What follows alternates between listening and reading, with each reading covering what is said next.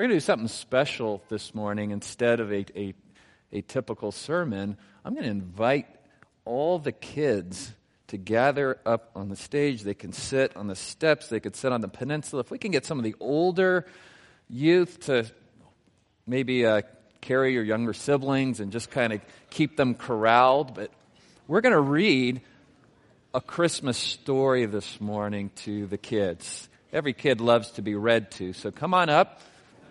The, the young at heart are invited too. Look at all these beautiful children. There you go. Plenty of room for everybody. Oh, there's some back here too. Look at that. Look at how blessed our church is. Look at all these beautiful children.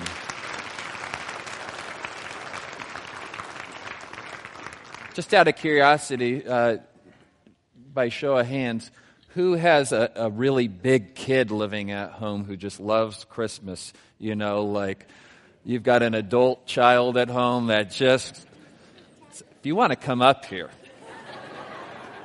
there, there's room for you to. You know what? Everything I'm going to show the kids in this book will be up on the screen, so we're all going to get a story this morning. All right? So, we've got, we've got an actual baby, little baby boy here to give the kids a visual. So, here's what I want you to do, kids. I want you to close your eyes for a second, and I want you to picture something in your mind. Picture a beautiful palace that a king lives in. And inside this palace is everything that you could possibly imagine that would make you happy. That there's peace in there and the best food you've ever eaten. And so much love, you don't know what to do with it. And no fear and all of your friends and family, people that you haven't seen in a long time, they're all there. The only problem is is that there's these two giant doors to get in there. And everybody's trying to open these doors and they can't because they're too big and they're too heavy. And the strongest men in the kingdom tried to open these doors and they couldn't. And everyone put their minds together and tried to come up with a clever way to get these doors open so everybody could get to this magnificent palace and be with the king and be happy forever, but nobody could open the doors. You got the picture of those doors in your mind? Okay, open your eyes now. Open your eyes. And if we could bring little baby Connor down the aisle so they could see. What if I told you the only one who could open these doors was a, a baby this size. Think a baby could open doors? Oh no, that. How's he even going to stand up and walk over there?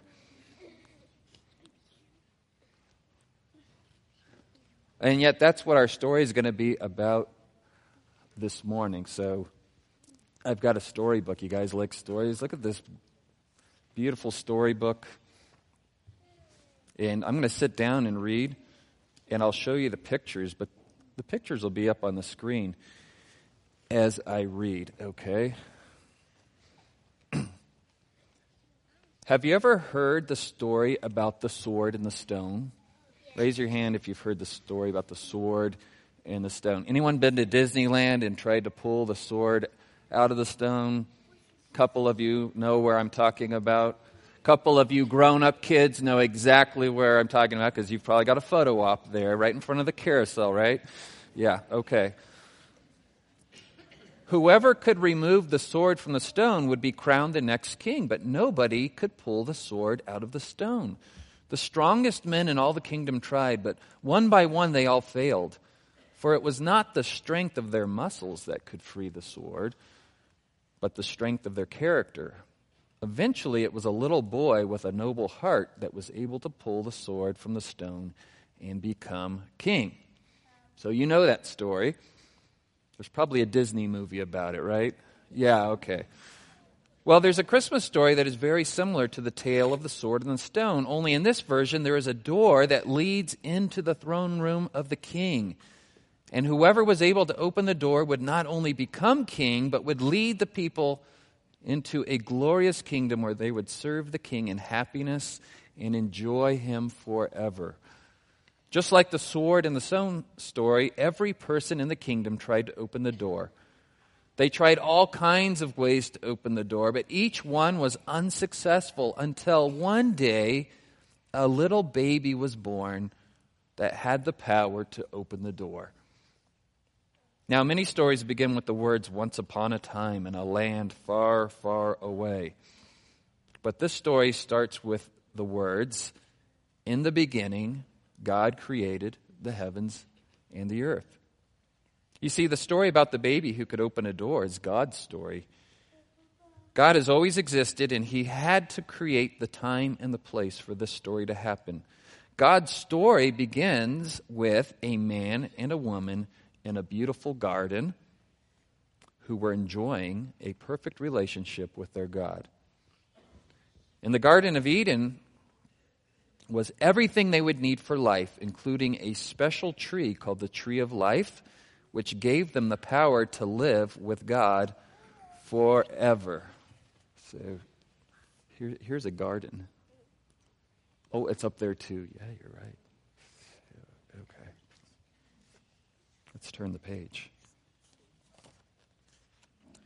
There was another special tree in the garden. It was called the tree of the knowledge of good and evil. God told the man and the woman, called Adam and Eve, that they must not eat from this tree or else they would die. One day a villain entered the garden because every story needs a villain, right? And in God's story, the villain is a fallen angel named Lucifer or Satan. He was once a beautiful angel that became jealous of God, and he wanted to take God's place on the throne. So God cast him out of heaven as punishment for his rebellion.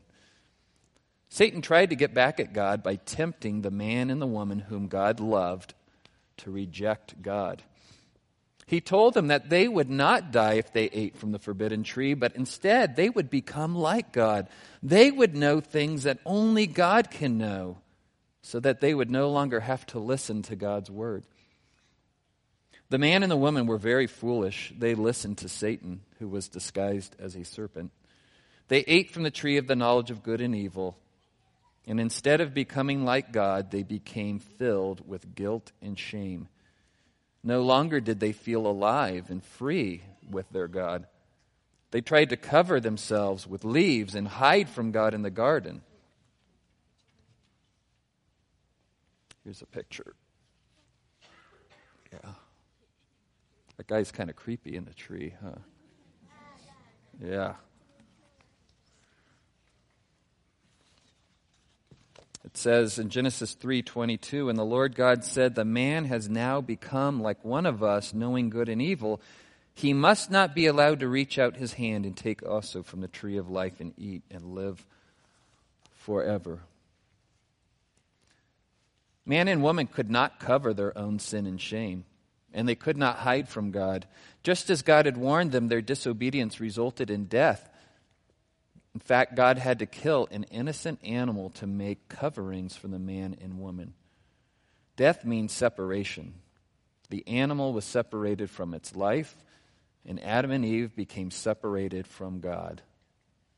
From that day on, all men and women would struggle with sin and selfishness that would cause them to be separated from God and each other. Also, God separated man and woman from the beauty of the garden and the tree of life so that they could no longer live forever. God stationed angels called cherubim at the doorway to the garden to keep the man and woman from entering into the presence of God. Hmm. So they, they couldn't get back in. They weren't allowed to be around God anymore because of their sin. But God is merciful, is He not? Though he rightly punished the man and the woman, he also promised that one day the seed of, of, of, the woman, a baby, would come into the world and defeat the serpent. Genesis 3:24 it says after he drove the man out he placed on the east side of the garden of Eden cherubim and a flaming sword flashing back and forth to guard the way to the tree of life. And you see Adam and Eve do they look full of shame and guilt and they're sad? They they can't be in paradise anymore with God and the door is blocked and guarded. Hundreds of years later, the earth was filled with people who were very wicked, and God was extremely grieved. But there was one man named Noah who found favor in the eyes of God. So God determined to cleanse the world of all this wickedness. He instructed Noah to build a boat, an ark. You know this story that would be the vessel of salvation for the animals of the world and all the people who trusted in God. The ark of salvation would only have one door. Well, there's a door again. We're going to talk a lot about doors in this story. After nearly 100 years of warning the people of the earth that God's judgment was coming, Noah and his family and the animals of the earth entered the ark by the door of salvation. But nobody else entered the ark. They either did not believe that judgment was coming or they thought that they could get to God on their own. But once God closed up the door, nobody was able to open it. Just like the door that leads into God's garden with the tree of life, the door to the ark was also the only way to have access to life. And only God can open that door. See this picture? Ooh. Oh, there's another one up there. It says, Two by two they came, male and female, just as God had commanded, and then the Lord God closed the door and shut them in. Did you know it was God who closed the door, not Noah? Yeah, the door's too big for Noah to close it. God shut the door. Again, hundreds of years later, Noah and his family had repopulated the earth, and once again, sinful people filled the earth. Instead of glorifying God and enjoying Him forever, the people of the world decided to build a tower to heaven. They were trying to get to heaven on their own. They wanted to glorify themselves and they thought they could make their own way to heaven instead of humbly asking God to open the door to heaven. This time, God punished mankind by confusing all the languages of the people. So they couldn't build the tower because they didn't understand what each other was saying.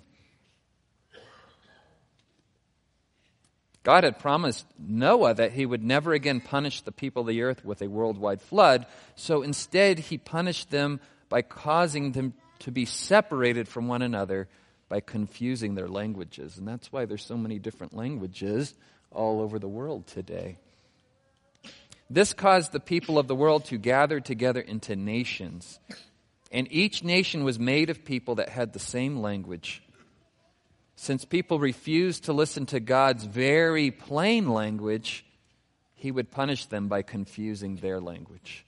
It says in Genesis 11:4, they said, Come, let us build for ourselves a city and a tower whose top will reach into heaven, and let us make for ourselves a name. Otherwise, we will be scattered abroad over the face of the whole earth. See the picture? Yeah. You see the picture back there? I almost forgot about you guys. I'm going to get rabbit ears at some point here, huh? Out of all the nations of the world, God determined to make one nation very special for himself. Out of this nation would come the seed, the baby that would be able to open the door to heaven. Anyone know the name of that special nation? Do you know? The nation. Name of a country. Name of a country. Lincoln? Israel, thank you. Thank you. Israel. Out of this nation would come the seed, the baby that would be able to open the door to heaven. God made a covenant with a man named Abraham. And Abraham and his wife Sarah had a baby named Isaac, and Isaac and his wife had a baby named Jacob. And God eventually changed Jacob's name to Jesus. Israel. Keep saying Jesus, it's eventually going to be, be the, the answer.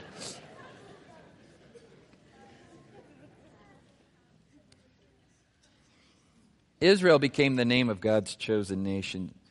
Jacob, or Israel, eventually had 12 sons, and these 12 sons became a mighty nation while living in Egypt. But there was another jealous villain. Who's the villain in Egypt? Satan. He's behind the whole thing for sure. Anyone want to take a stab at this one? Who's the villain in Egypt? Ooh, oh, begins with a PH. Oh, yeah. Pharaoh, the Pharaoh, right? The Pharaoh determined to rebel against God, so God made a way for people to be near him. He instructed his people to sacrifice an innocent lamb. Just like God sacrificed an innocent animal in the Garden of Eden to cover Adam and Eve's sin, each family was instructed to take the blood of the lamb and paint it on the post of their door. See the picture? There. Yeah, it is kind of disgusting, huh? But it was to remind people that sin is very serious and that God said if you sin, you would die. And so they painted the blood of the lamb on the door. There's another door in the Bible. Huh. The Bible has a lot to say about doors. You see, the door that leads to life in God's kingdom is just like any other door. It lets some people in and it keeps other people out. Each door in Egypt that had the blood of the lamb on it would keep the angel of death from entering the house, thereby also being a door that leads to life with God. God desired to lead his people into a special land where they would enjoy life in God's kingdom. This earthly kingdom was designed to help people understand how wonderful it is to be with God in his heavenly kingdom, and that only God can open the door to his kingdom. As God led his people to the promised land, there were many more doors. Many more doors. Uh, just outside of Egypt, Israel became trapped at the shore of the Red Sea. How are you going to get across the Red Sea? God made a door. Very interesting door. Thank you. Look at that door. Wow. Parted the Red Sea, and they could walk right through the Red Sea. Once again, only God could open up the door to salvation, and God closed the door on the wicked Egyptians who did not worship the true God. Another time, God invited Moses to meet him on Mount Sinai, and God warned the people not to approach God's holy mountain or else they would die. When Moses returned, wicked people had made a statue of a golden calf. They thought they could make their own way to God. And many people died that day because of their wickedness. Yet another time, God instructed Israel to build a special place of worship called the tabernacle. The Ten Commandments were stored in a special box called the Ark of the Covenant and placed in a private area called the most holy place or the Holy of Holies. Guess how you got into the Holy of Holies? Uh, door. Yeah, another door. Could anyone just come and go through the door? No, only the people God said could come through the door. Only one day a year the high priest was allowed to go through the door to make a sacrifice for the sins of the people. One day, two of the priest's sons tried to approach God without having permission to enter into his presence. Fire from heaven came down and consumed the foolish boys because only God gets to decide who can enter through his doors. Eventually, Israel did make it to the promised land. And did they go through the door into the promised land? Actually, they said it's scary in there we don't trust God there's giants in the land. And so God closed the door to the promised land, and the disobedient people had to live in the desert for 40 years. Once all those people had died in the desert, their children were allowed to enter the promised land. Now, how do you think they got in there? A door, right? They had to get across the Jordan River, and God opened a door in the river because only God can open the door into his promised land. Best of all, God made a covenant with these people and said, I will be your God and you will be my people. The Bible's filled with many stories about Israel living in the promised land, but most of these stories tell us about how much the people rebelled against God and needed his forgiveness again and again and again. There was a rebellious king of Israel named Saul who tried to make his own way to make peace with God. But there was also a king named David, a good king, a man after God's own heart, and God promised David that his throne would have no end. Later in Israel's history, God was about to banish his people from the promised land, just like he had banished Adam and Eve from the Garden of Eden. Just before the people were kicked out of the land, God instructed a prophet named Isaiah to declare to the people that God would send a baby as a sign that he would one day permanently save his people. And the prophet Isaiah wrote this, and I bet you've heard this before. Therefore, the Lord himself will give you a sign. Behold, a virgin will be with child and bear a son, and she will call his name Emmanuel, which means God with us. For unto us a child will be born to us a son will be given, and the government will rest on his shoulders, and his name will be called Wonderful Counselor, Mighty God, Everlasting Father, Prince of Peace. And there will be no end to the increase of his government or of peace on the throne of David and over his kingdom, to establish it and to uphold it with justice and righteousness from then on and forevermore. You think people were pretty excited about this baby? Well, the baby didn't come for 700 years. 700 years the people waited for this baby. One day, an angel of the Lord came to a young lady named, very good, Mary, and told her that she was going to give birth to the, a special baby that could open the door to heaven, and she should name that baby Yes. For he shall save his people. Jesus means God saves. And that's where most people think the Christmas story begins. But now you know that the Christmas story started way back, all the way at the beginning of history. Just as God used an angel to block the entrance into heaven, this time God sent an angel to announce to the world that the door to heaven would soon be open wide. The baby Jesus became a man who performed many mighty miracles, all to demonstrate to the world that he was the one God had promised. He was the seed of the woman that would defeat Satan. He was the baby that would open the door to heaven and set God's people free. In fact, Jesus even called himself the door. Jesus called himself the door. Can you put that slide up?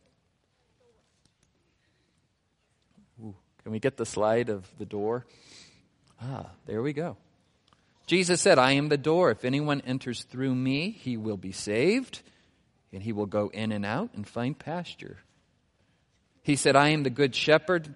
The good shepherd lays down his life for the sheep.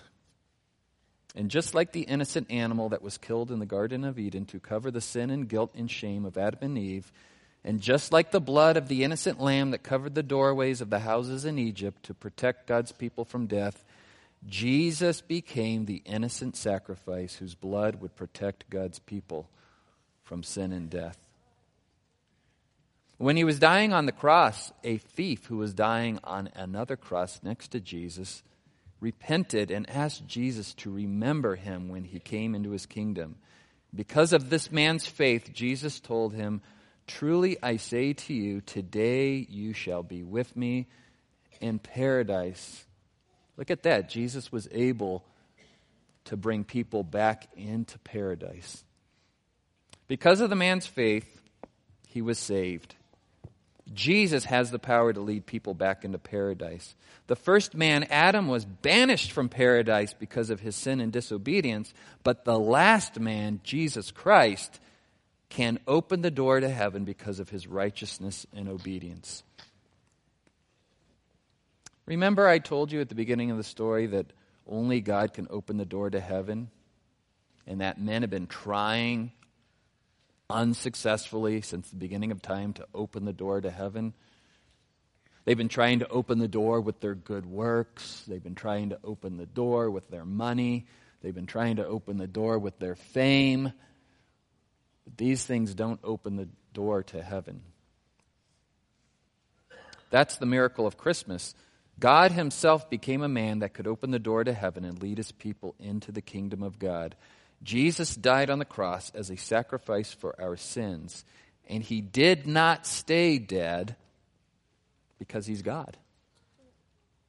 And God is for, forever, He is eternal. On the third day after He was buried, the door of His tomb Another door was opened by an angel. You're right. You guys are listening really good. Lots of doors and angels in God's story. Just as an angel closed the door leading into the Garden of Eden, an angel opened the door leading to the empty tomb. And now all who believe in the risen Jesus have access to eternal life. For God so loved the world, you want to say this with me? that he gave his only begotten Son, so that whoever believes in him shall not perish, but have everlasting life. John 3.16. Uh, music to my ears. Oh, by believing in Jesus, we can follow him back to paradise where we will have access to the tree of life again. That's the Christmas story. It's not really about Christmas trees and Christmas presents and gift receipts so you can return. It's about. Yeah. It's about it's about doors. You're right. Having the door to heaven opened by a little baby.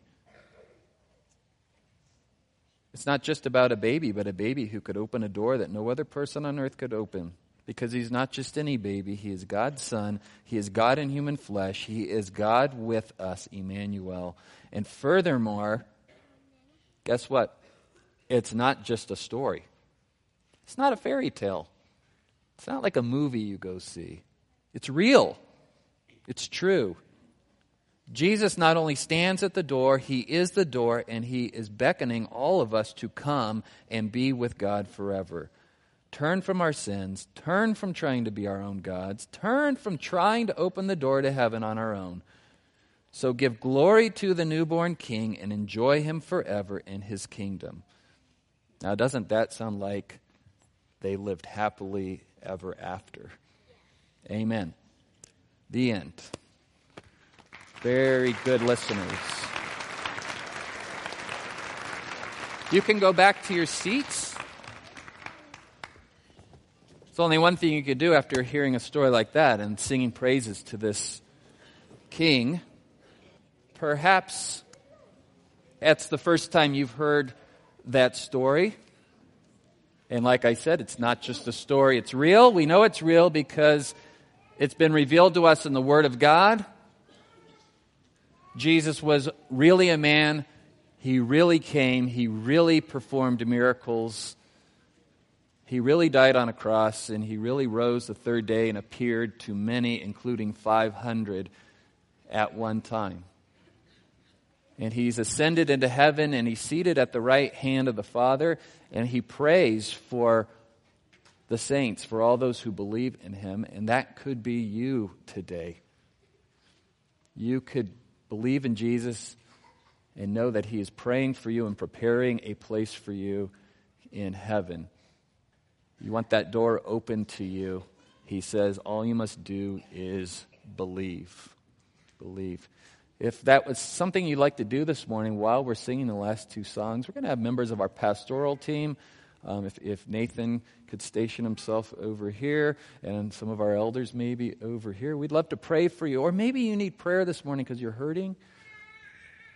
It's been a hard season. I know Christmas can be hard for many. We'd love to pray with you answer any questions. So while we're singing praises to the newborn king, if you'd like to come forward for prayer, we'll, we'll be over on the sides. And then afterwards, stick around. I think there's a little more donuts and coffee that need to be polished off in the chapel. Stick around for some fellowship. God bless you and Merry Christmas.